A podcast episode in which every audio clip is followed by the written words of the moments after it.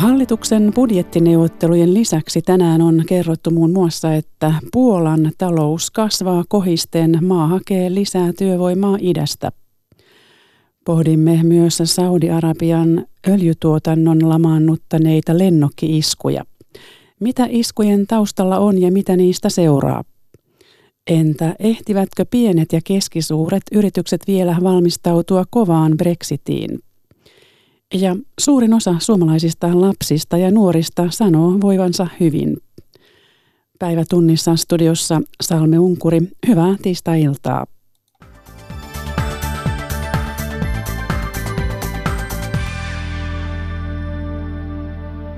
Puolan talous jatkaa vahvaa nousuaan. Työntekijöiden palkat nousivat viime vuonna 8 prosenttia ja hallitus lupailee avokätisiä etuuksia lapsiperheille, nuorille ja eläkeläisille. Huutavaa työvoimapulaa maa yrittää paikata ukrainalaisilla vierastyöläisillä. Varsovasta Pauli Lahti. Lämpömittari näyttää pitkälti yli 30 astetta, mutta varsovalaisilla rakennustyömailla riittää vilskettä. Puola rakentaa kovaa vauhtia uusia asuntoja, virastorakennuksia sekä bisneskeskittymiä. Puolan talous on ollut kasvukäyrällä jo yli 20 vuotta. Se oli myös ainoa EU-maa, joka selvisi finanssikriisistä kuivin jaloin. Ongelma on siinä, että miljoonat puolalaiset ovat jo suunnanneet länteen leveämmän leivän perässä. Nyt maassa on, varsinkin rakennusalalla, huutava pula työntekijöistä. We can see also on the horizon some uh, some crises that will happen sooner or later it will come yes and, uh, and uh, comparing to other Puola on menestynyt hyvin, mutta kun seuraava talouskriisi tulee, me emme ehkä ole valmiita siihen. Emme ole saaneet valtionvelkaa kuriin ja työvoimapula vaikeuttaa asioita, Varsovan Latsarskin yliopiston taloustutkija Martin Dahl sanoo. Puola on EUn suurin nettohyötyjä Varsova kuittaa Brysseliltä vuosittain runsaat 8 miljardia euroa.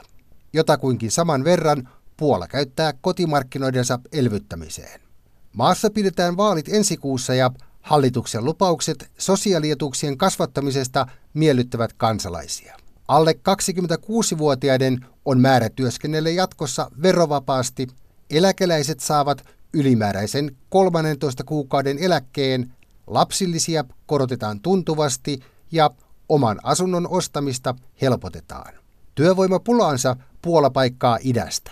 Pitkälti yli miljoona ukrainalaista työntekijää paiskii maassa töitä laillisesti ja laittomasti. Ilman heitä rakennustoiminta hyytyisi, sanoo suomalaisen YIT-rakennusyhtiön Puolan johtaja Tomas Konarski. When we now employ the general contractors, they struggle to find the workers kun aloitamme urakan, alihankkijat kertovat koko ajan, että heidän on nytkin todella vaikea löytää rakennusmiehiä työmaille, Konarski sanoo. Täällä Pauli Lahti, Varsova. Sitten Saudi-Arabian öljytuotannon lamaannuttaneista lennokkiiskuista. Presidentti Donald Trump ilmoitti eilen Yhdysvaltain olevan valmis vastaiskuun. Mitä on iskun taustalla ja mitä seuraa, jos Yhdysvallat päättää, ko, päättää kostaa Iranille, jonka se uskoo olevan iskun taustalla? Päivi Neitiniemen vieraana on Lähi-idän tutkija Susanne Dahlgren Tampereen yliopistosta. Hutsikapinalliset ovat ilmoittautuneet sen perjantaisen iskun tekijöiksi, mutta Iranin on epäilty kuitenkin olevan teon takana. Miten sinä arvioit tätä tilannetta? No tässähän ää, ennen kaikkea huhtit on ne, jotka hyötyy tästä iskusta poliittisesti, koska se lisää heidän kannatustaan Jemenissä. Mutta ää, ilmeisesti nyt tiedostelutiedot on hiukan epämääräisiä toistaiseksi ja, ja vaikuttaa siltä, että siinä on ehkä ollut jonkunnäköinen yhteistyö. Eli että, että raketteja ja, ja droneja on ammuttu eri suunnista mitä tarkoittaa, mitä, mitä ajattelet siis, kun sanot, että tämä sammuttu eri suunnista, eri, eri, siinä on useampi maa ollut ampumassa vai? Joo, tai huutit on, on tämän sodan aikana saanut apua siis näiltä muilta militanteilta, Shia verkoston jäseniltä, eli Iranin vallankumouskaartilta ja, ja mahdollisesti äh, Lebanonin Hezbollah-järjestöltä, että, että se on ehkä mahdollisesti tämmöinen yhteistyö ollut. No kun on esitetty epäilyä siitä, että kapinallisilla, näillä huthi-kapinallisilla ei olisi kykyä tehdä tällaisia iskuja, niin juuri, onko se juuri tämä apu, joka mahdollistaa nämä vai onko heillä kuitenkin sellainenkin kyky? No siinä on kysymys myöskin siitä, että, että onko heillä tällaisia, äh, niin kuin tällaista tekno, teknologiaa. Ja, ja tota, nyt tämän sodan aikana Iran on, on varustanut ja kouluttanut huuteja, että, että kyllä heidän kykynsä niin kuin ampua Saudi-Arabian puolelle on, on kasvanut koko ajan. Ö, mutta se on siis jo pitkä matka, minkä he nyt Joo, nythän, joo kyllä siinä oli niin kuin, äh, tuhat kilometriä se toinen isku. Että, tota, kyllä se, ja sitten, että kuinka täsmällinen se isku oli, että, että sehän oli niin kuin taidon näyte. Ja sitähän tässä niin kuin on, ollaan sitten epäilty, että on, onko heillä sellaista kykyä. Niin. Oliko, oliko tämä yllätys itsellesi? No sanotaan niin, että, että tämän iskun laajuus oli nyt niin kuin ylitti kaikki aikaisemmat, koska, koska se lamaannutti maailman öljytuotantoa huomattavan määrän. Eli että sillä oli kansainvälisiä vaikutuksia. Mm. Ja, mutta yllätys ei, ei siinä mielessä, että Hutitan on koko tämän sodan aikana kostanut näitä Saudien pommituksia Jemenissä ampumalla raketteja Saudi-Arabian puolelle. Mm. No millainen on tuo militantti verkosto mihin, mihin Jemenin nämä huutit kuuluvat? No se on sellainen, johon sotaan ajanut husit ja, ja sen ytimessähän on tämä Iranin vallankumousneuvost, äh, vallankumouskaarti, joka, joka on, on militantti järjestö ja, ja tota, Iranin perustuslaissa ähm, määritelty ja, ja, ja tota, näitä muita yksikköjä sitten on, on Libanonin Hisbollah ja, ja Palestinan Hamas ja, ja jotain muita, jotka tavallaan kuuluu siihen samaan, samaan verkostoon. Jotka tekevät siis yhteistyötä. Ja... Kyllä, jo kouluttaa toisiaan jo ja varustaa. No mikä, mikä on siis sitten näiden huutien motiivi iskeä Saudi-Arabiaan? No motiivinahan on se, että Saudi-Arabiahan on vuodesta 2015 ilmapommittanut Jemeniä. Ja osana tätä kansainvälisesti tunnustetun presidentin koalitiota. Mutta nämä Saudien ilmapommitukset on ollut, ollut pääsääntöisesti täysin hyödyttömiä sodankäynnin etenemisen näkökulmasta ja, ja osunut siviilikohteisiin ja aiheuttanut paljon, paljon tuhoa ja, ja kärsimystä Jemenin sisällä. Eli huutit laskee, että, että kun he ampuu Saudi-Arabian puolelle, niin, niin he lisää sillä kannatusta Jemenin sisällä? No hehän ovat siis äh, kaappasivat vallan 2014. Joo. niin onko niin, että nämä huutsit pysyvät Jemenissä vallassa vain ylläpitämällä sitä sotaa? No semmoinen näkemys mulla kyllä on, että, tota, että, että, että se on niin tämä sota hyödyttää heitä, että, että se on nimenomaan tämmöinen sotakabinetti, että, että, että se pysyy vallassa sen takia, että siellä on tämä sota käynnissä. Tutkija Susanne Dahlgren, kun tosiaan Saudi-Arabia on maailman suurin öljyviejä ja nämä lauantaiset, siis lauantaina tapahtuvat, taisin aikaisemmin sanoa, puhua perjantaista, niin iskut öljyntuotantolaitoksiin romahduttivat maan öljyntuotannon alle puoleen, niin miksi piti iskeä näin kovaa, kun seuraukset saattavat vaikuttaa koko maailman talouteen? No Jemeniin hän isketään tuolla kovaa. Siellä on ä, maailman pahin humanitaarinen katastrofi menossa ja, ja, ja ihmiset todella, todella ä, kaikki yhteiskunnan sektorit kärsii nälästä Elikä, ja taudeista. Et, et maailmahan on kääntänyt selkänsä Jemenin katastrofille. Et, et, et siinä mielessä nythän tämä voi sanoa, että näiden iskujen ehkä semmoinen hyvä puoli, jos halutaan etsiä hyvää puolta, niin oli se, että, että, että nyt Jemenin konflikti taas tuli lehtiotsikoihin. Niin siellähän on jo minun mielestä pitkään puhuttu siis aivan siis suuresta humanitaarisesta katastrofista. Joo. Kuinka paha se tilanne tällä hetkellä on? No siellä on, ähm, siellähän kansainväliset avustusjärjestöthän toimii sen maan sisällä, mutta, mutta siinä on aina välillä sitten ongelmia, koska siellä on hirveä määrä tiesulkuja Ja, ja tota, aikaisemmin Saudi-Arabia oli sulkenut ilmatilan ja, ja satamia siellä. Nyt ne on avattu, mutta, mutta se on edelleenkin se, että, että miten sinne saadaan, saadaan kuljetukset perille eri puolille maata, niin se on, se on edelleenkin ongelma. Ja sitten siellä on tyypillinen sotatalous, eli että markkinoilla ruoan hinta on noussut niin korkeaksi, että, että myöskin tällaiset yleensä paremmin tienaavat perheet kärsii myöskin. Ja sitten valtio ei ole maksanut palkkoja vuodesta 2016 lähtien. Eli että se, on, niin se tilanne on, on todella huono. Plus sitten päällä vielä nämä kolera ja muut tartuntataudit, jotka on lähtenyt leviämään. No palataan vielä noihin lauantaisiin iskuihin. Yhdysvalloissa epäiltiin heti Irania ja eilen Trump lupaili vastahyökkäystä, vaikka sen jälkeen on kyllä toppuutellut ja sanonut, että haluaa ensin selvyyden, että oliko Iran todellakin taustalla. Niin mitä mielestäsi tällaisesta vastahyökkäyksestä seuraisi? No sehän tässä on se pelottava asia, että, että tämmöinen vastahyökkäys Iraniin, niin sehän eskaloisi koko tämän konfliktin ja, ja tekisi siitä, siitä äh, alueellisen ison sodan mahdollisesti. Ja, ja nythän Trump onneksi on ollut, ollut hillitsemässä näitä Washingtonin muita ää, haukkoja, jotka olisi ollut valmiit iskemään Iranin jo aikaa sitten. Niin, ja viime kesänä hän oli tosi lähellä. Joo, kyllä jo peruutti. Joo. Niin, niin. No, Yhdysvallat ei ole enää riippuvainen lähi öljystä, niin mitä syitä sillä olisi puuttua tähän tilanteeseen? Yhdysvalloilla ei ole enää tätä öljyriippuvuutta, että, ähm, mutta Yhdysvalloilla on, on sellainen näkemys, että, että lähi on, on kaksi hyvää maata, joiden rinnalla Yhdysvallat haluaa olla, ja ne on Saudi-Arabia ja Israel. Eli näiden äh, tavallaan siinä etupiirikilpailussa, joka siellä on menossa, niin, niin Yhdysvallat on asettunut näiden maiden puolelle. No miten arvioit, tuleeko näitä iskuja vielä lisää? Nythän on vähän sellaista uhkailtukin.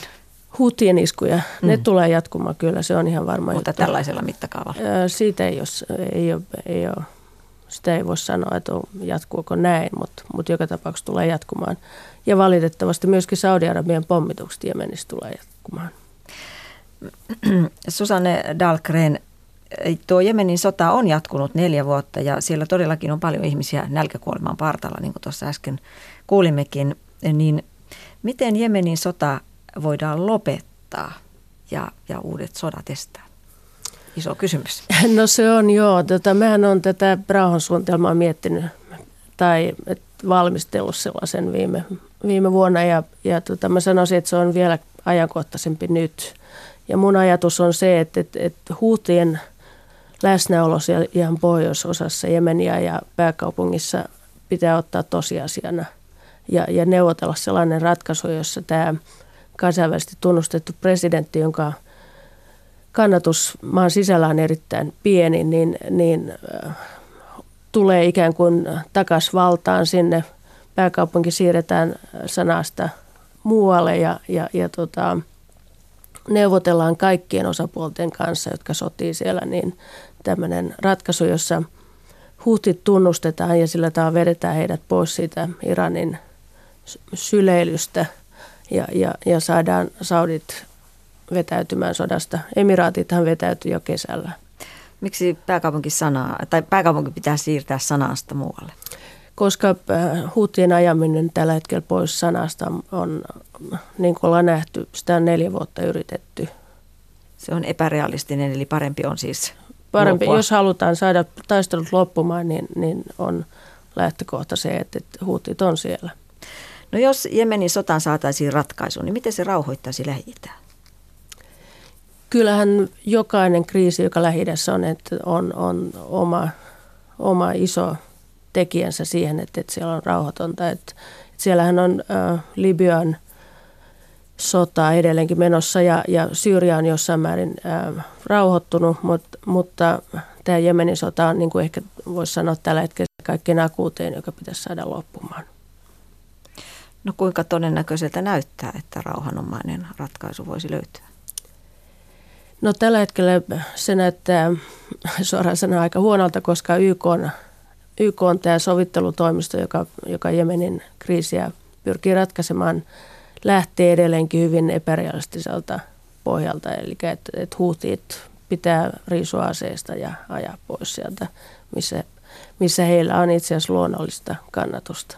Miksi he ovat niin, miksi, miksi YK on niin jyrkkä tämän asian kanssa? Miksi he eivät näe asia toisin? Siinä on ehkä se, että keskeiset vallat, Yhdysvallat ja Britannia, Ranska, on Saudi-Arabian kannalla tässä, tässä kriisissä. Sen sijaan, että heillä olisi oma Jemenin politiikkansa.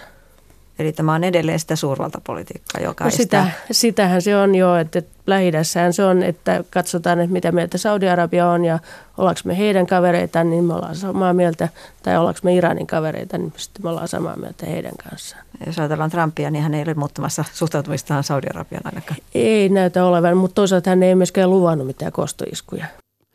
Näin arvioi tänä aamuna Lähi-idän Lähi-idän tutkija Susanne Dahlgren Tampereen yliopistosta Päivi Neitiniemi haastatteli.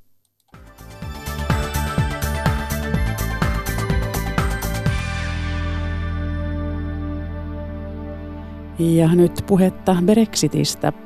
Jos Britannia eroaa EU-sta lokakuun lopussa ilman sopimusta, on muutoksella merkittävä vaikutus EUn harjoittamaan kaupankäyntiin. Britanniasta tulee EUn talousalueen ulkopuolinen maa, mikä vaikuttaa tuntuvasti esimerkiksi tulleihin, veroihin ja tuotteiden maahantuontiin. Miten lokakuun lopulla hämöttävä kova Brexit tulisi ottaa huomioon suomalaisissa pienissä ja keskisuurissa yrityksissä? Jos Brexitiin valmistautumista ei ole vielä aloitettu, niin joko on liian myöhäistä. Ulkoministeriön vastuuvirkamies Kristiina Kauppinen.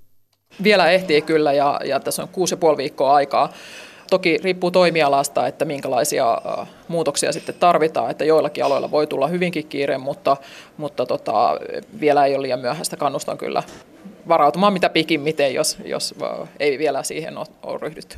Mainitsit, että tietyillä aloilla voi olla jo hieman kiire, niin mitkä nämä toimialat ovat?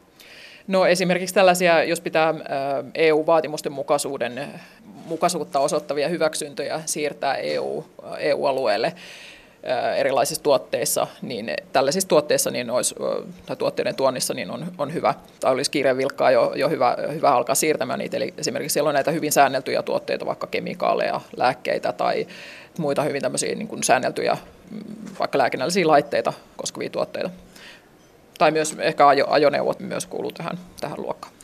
Brexit-prosessihan on jo ollut aika pitkään käynnissä, niin miten sinä näet, Kristina Kauppinen, että miten suomalaiset yritykset ovat jo nyt valmistautuneet tähän mahdolliseen kovaan sopimuksettomaan Brexittiin? No yleisesti voisin sanoa, että varmasti suuryritykset, jotka on tottunut globaaliin kauppaan ja tähän kolmasmaa-kauppaan, niin on valmistautuneet hyvin ja jo pitkän aikaa.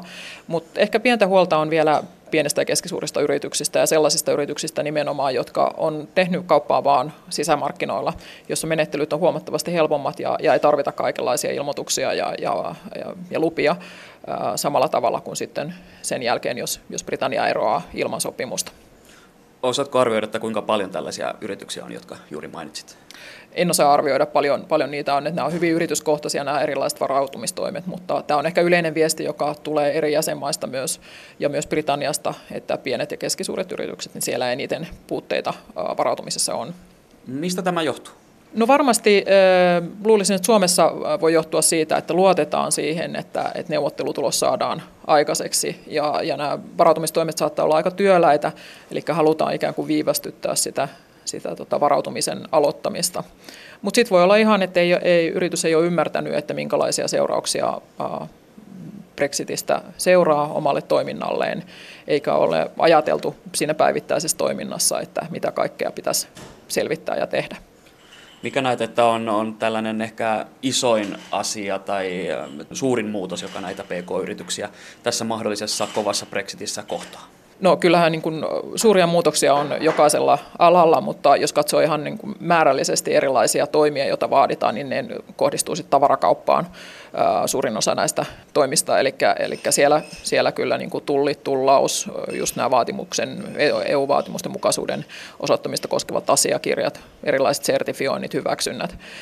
Siellä se kirjo on, on laajempi kuin ehkä sitten palveluiden alalla myös ammattipätevyyksien tunnistaminen muuttuu, niin äh, tällähän voi olla aika merkittäviä vaikutuksia pk-yrityksiin. Niin mitä tämä tavallaan tarkalleen ottaen tarkoittaa tämä, että ammattipätevyyksien tunnistaminen muuttuu? Käytännössä siis tietyt ammatit, niitä on tunnustettu automaattisesti EUn sisällä. Tällaisia on esimerkiksi terveydenhuollon ja sosiaali, sosiaalihuollon tota, ammatit ja siihen on omat, omat menettelynsä, miten tämä tapahtuu sitten sisämarkkinoilla. Ja nyt kun Britanniasta tulee kolmas maa, niin nämä menettelyt siirtyy ikään kuin kansallisiksi menettelyiksi. Se käytännössä tarkoittaa sitä, että edelleen tunnustamisia voidaan tehdä, mutta se on ehkä hieman työlämpää ja, ja kestää pidemmän aikaa, saattaa maksaa yrityksille enemmän. Eli ei ole, ei ole niin helppoa kuin aikaisemmin ulkoministeriön vastuuvirkamies Kristina Kauppinen tähän loppuun kaksi pikavinkkiä pk-yrittäjälle, joka on huolissaan siitä, että miten täytyy valmistautua tähän kovaan Brexitiin, niin tällaiset kaksi nopeaa vinkkiä. No oikeastaan mun yksi vinkki on se, että valtioneuvostokanslian Brexit-nettisivut, jossa, ja sieltä erityisesti tämä sopimuksettoman eron vaikutukset yrityksiin, niin sieltä kannattaa lähteä. Sieltä tota, saa lisätietoa ja jos on kysymyksiä, joihin sieltä ei tunnu löytyvän vastausta, niin sitten kannattaa rohkeasti ottaa viranomaisiin yhteyttä. Opasti ulkoministeriön vastuuvirkamies Kristiina Kauppinen. Toimittajana oli Atte Uusinoka. Suurin osa suomalaisista lapsista voi hyvin, on tyytyväisiä elämäänsä ja viihtyy koulussa. Näin kertoo tuore kouluterveyskysely. Tytöt kuitenkin kokevat aiempaa enemmän ahdistelua ja seksuaalista häirintää ja myös uupumusta ja yksinäisyyttä. Kyselyä kommentoi Terveyden ja hyvinvoinnin laitoksen erikoistutkija Riikka Ikonen, Linda Vettänen ja Matti Ylönen haastattelevat. Kyselyyn vastasi siis yli 2500 peruskoulun neljäs vitosluokkalaista, 8 ja 9 luokkalaista sekä lukioiden ja ammatillisten oppilaitoksen ensimmäisen ja toisen vuoden opiskelijaa. Jos piirretään sitä kuuluisaa suurta kuvaa, niin miten Suomen koululaiset voivat? Suomen koululaiset vaikuttaa voivan aika mukavasti. Suurin osa on tyytyväisiä elämäänsä ja aika monella on hyvä keskusteluyhteys vanhempiensa kanssa, mikä tarkoittaa, että he siis pystyy puhumaan usein vanhempiensa kanssa omista asioistaan. Ja se, mikä tietysti ilahdutti, on, että suurin osa pitää koulun käynnistä. Mihin vuoteen nyt verrataan tuloksia? Onko se edellinen 2017 kysely? Meillä on joistain tuloksista vuoteen 2017, joistain ulottuu trendi paljon pidemmällekin, eli vuoteen 2006 asti. Ja mistä tämä kertoo, että esimerkiksi enemmistö 8-9-luokan oppilaista piti keskusteluyhteyttä omiin vanhempiinsa hyvänä? Ja se on kasvanut tämä osuus koko ajan. No se kertoo ehkä meidän kasvatuskulttuurin muutoksesta jollakin tavalla, että aikaisemmin on ehkä ollut vallalla tämmöinen aika autoritäärinen kasvatus, jossa lapset aika pitkälti opetettiin tottelemaan. Ja nyt viime vuosina ja vuosikymmeninä on menty enemmän semmoisen keskustelevaan suuntaan. Eli, eli lapsia ja nuoria pyritään kuuntelemaan, heidän kanssaan pyritään luomaan tämmöinen hyvä, hyvä keskusteluyhteys ja vuorovaikutus siellä perheessä. Ja paljon hyviä kehityssuuntia nyt oli näkyvissä tässä kouluterveyskyselyssä. Kyllä.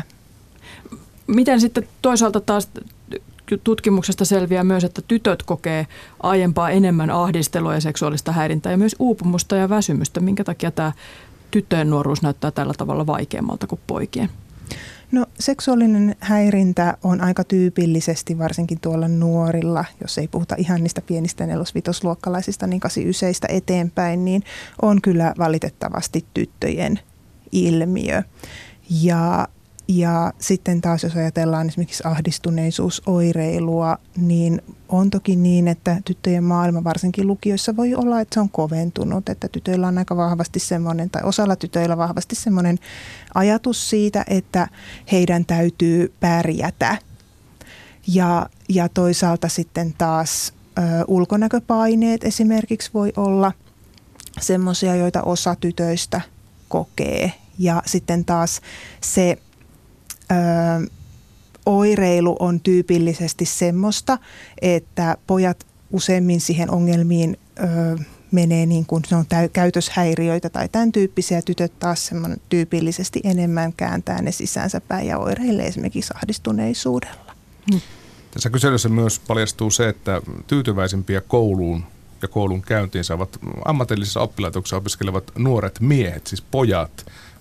Riikka Ikonen, mistä tämä kertoo?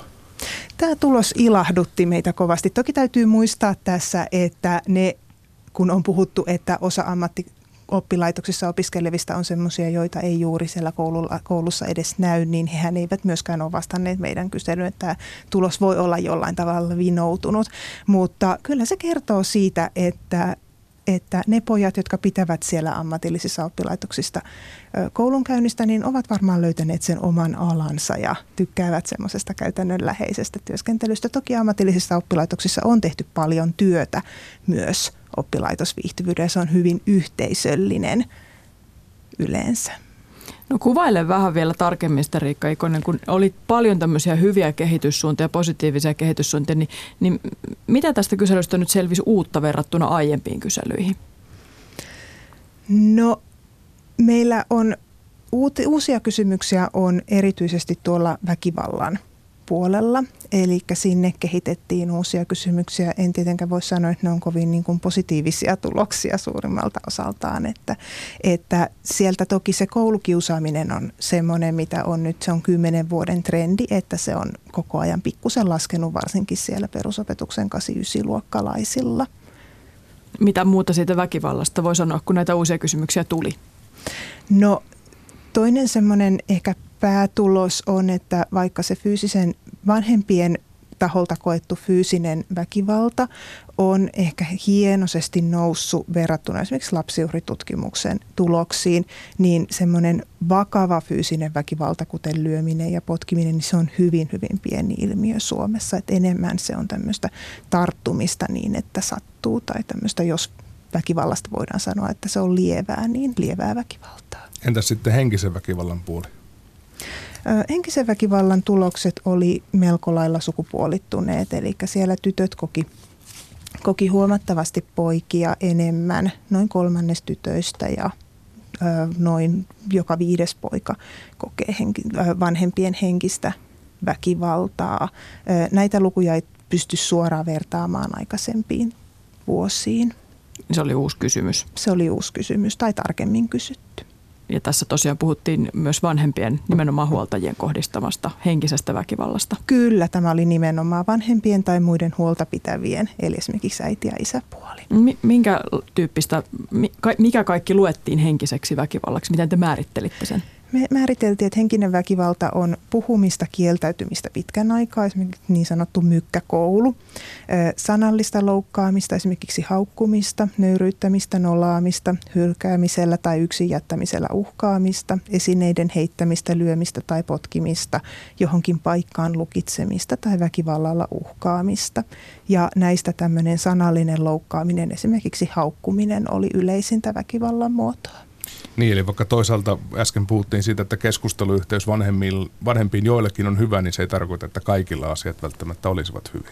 Ei toki, että kyllä, kyllä meillä edelleen on niitä nuoria, joilla ei, ei mene hyvin. Toki tässä ei voi sanoa, että kun tämä mittari on sellainen, että jos on kerran edes tapahtunut vuoden aikana, niin yksi haukkuminen ei välttämättä tarkoita, etteikö sitten olisi kuitenkin pääsääntöisesti hyvä keskusteluyhteys. Mutta aika olennainen kysymys on tämä, tämä koettu henkinen tai fyysisen väkivallan ilmapiiri?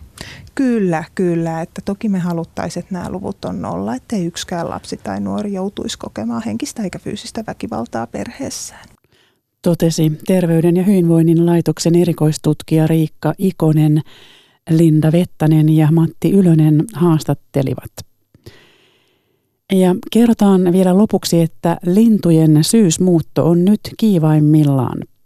Ilmojen viilentyessä pohjoistuulet antavat muun muassa kurkien muutolle vauhtia. Monien pikkulintujenkin muutto ajoittuu juuri näihin syyskuun viikkoihin. Tänä syksynä lintuharrastajia ovat ilahduttaneet myös harvinaiset haukkahavainnot.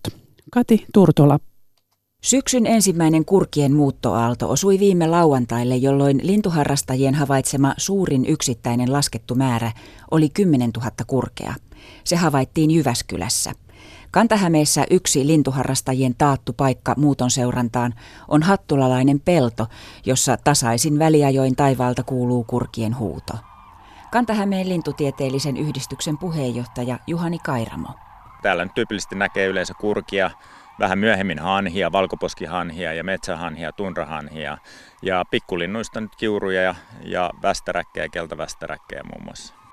Lintujen suojelu- ja harrastusjärjestö BirdLife Suomen mukaan suurin osa hyönteissyöjistä on jo lähtenyt Suomesta tämän kesän osalta, mutta muun muassa pääskysiä voi edelleen tavata satapäisinä parvina. Juhani Kairamo. Haarapääskyjä on näkynyt aika hyvin mikä on taas monen vuoden jälkeen, että pääskyillä kaikillahan menee vähän huonosti ja kannat on laskussa. Ja ehkä toinen semmoinen erityispiirre on, että sinisua haukkoja on näkynyt aika hyvin, joka vastaavasti on ollut määrät vähentynyt tässä viime vuosina aika paljon. Yksi tämän syysmuuton erikoisuutena on ollut se, että syyskuun alkupuolella Suomessa harvinaisia punajalkahaukkoja on havaittu eri puolilla maata enemmän kuin koskaan aikaisemmin. Lintuharrastajat ovat tämän syksyn aikana tehneet koko maassa kaikkiaan arviolta 300-400 havaintoa tästä harvinaisuudesta. Kaikkien kiikareihin se ei kuitenkaan ole osunut myöntää lintuharrastaja Markku Hyvärinen. Seuraasin, jos näkisin. Se on, sehän on semmoinen, että tälläkin peltoaukeella niin niitä oli ainakin kolme yhtä aikaa. Sehän on harvinaisuus tuolta jostain Pustan maista Unkarista sieltä vaellus ylsi Suomeen asti. Usein se jää tuonne etelämmäksi. Syysmuutto on nyt päässyt vauhtiin. Kuinka kauan se kestää? Sanotaan, että tuohon johonkin lokakuun alkuun asti näkyy selkeästi hyvää muuttoa. Sitten myöhemmin sitten vielä tulee hanhia ja joutsenia. Ja näihin tunnelmiin päättyy tiistain päivätunnissa. Kiitoksia seurasta ja mukavaa loppuiltaa.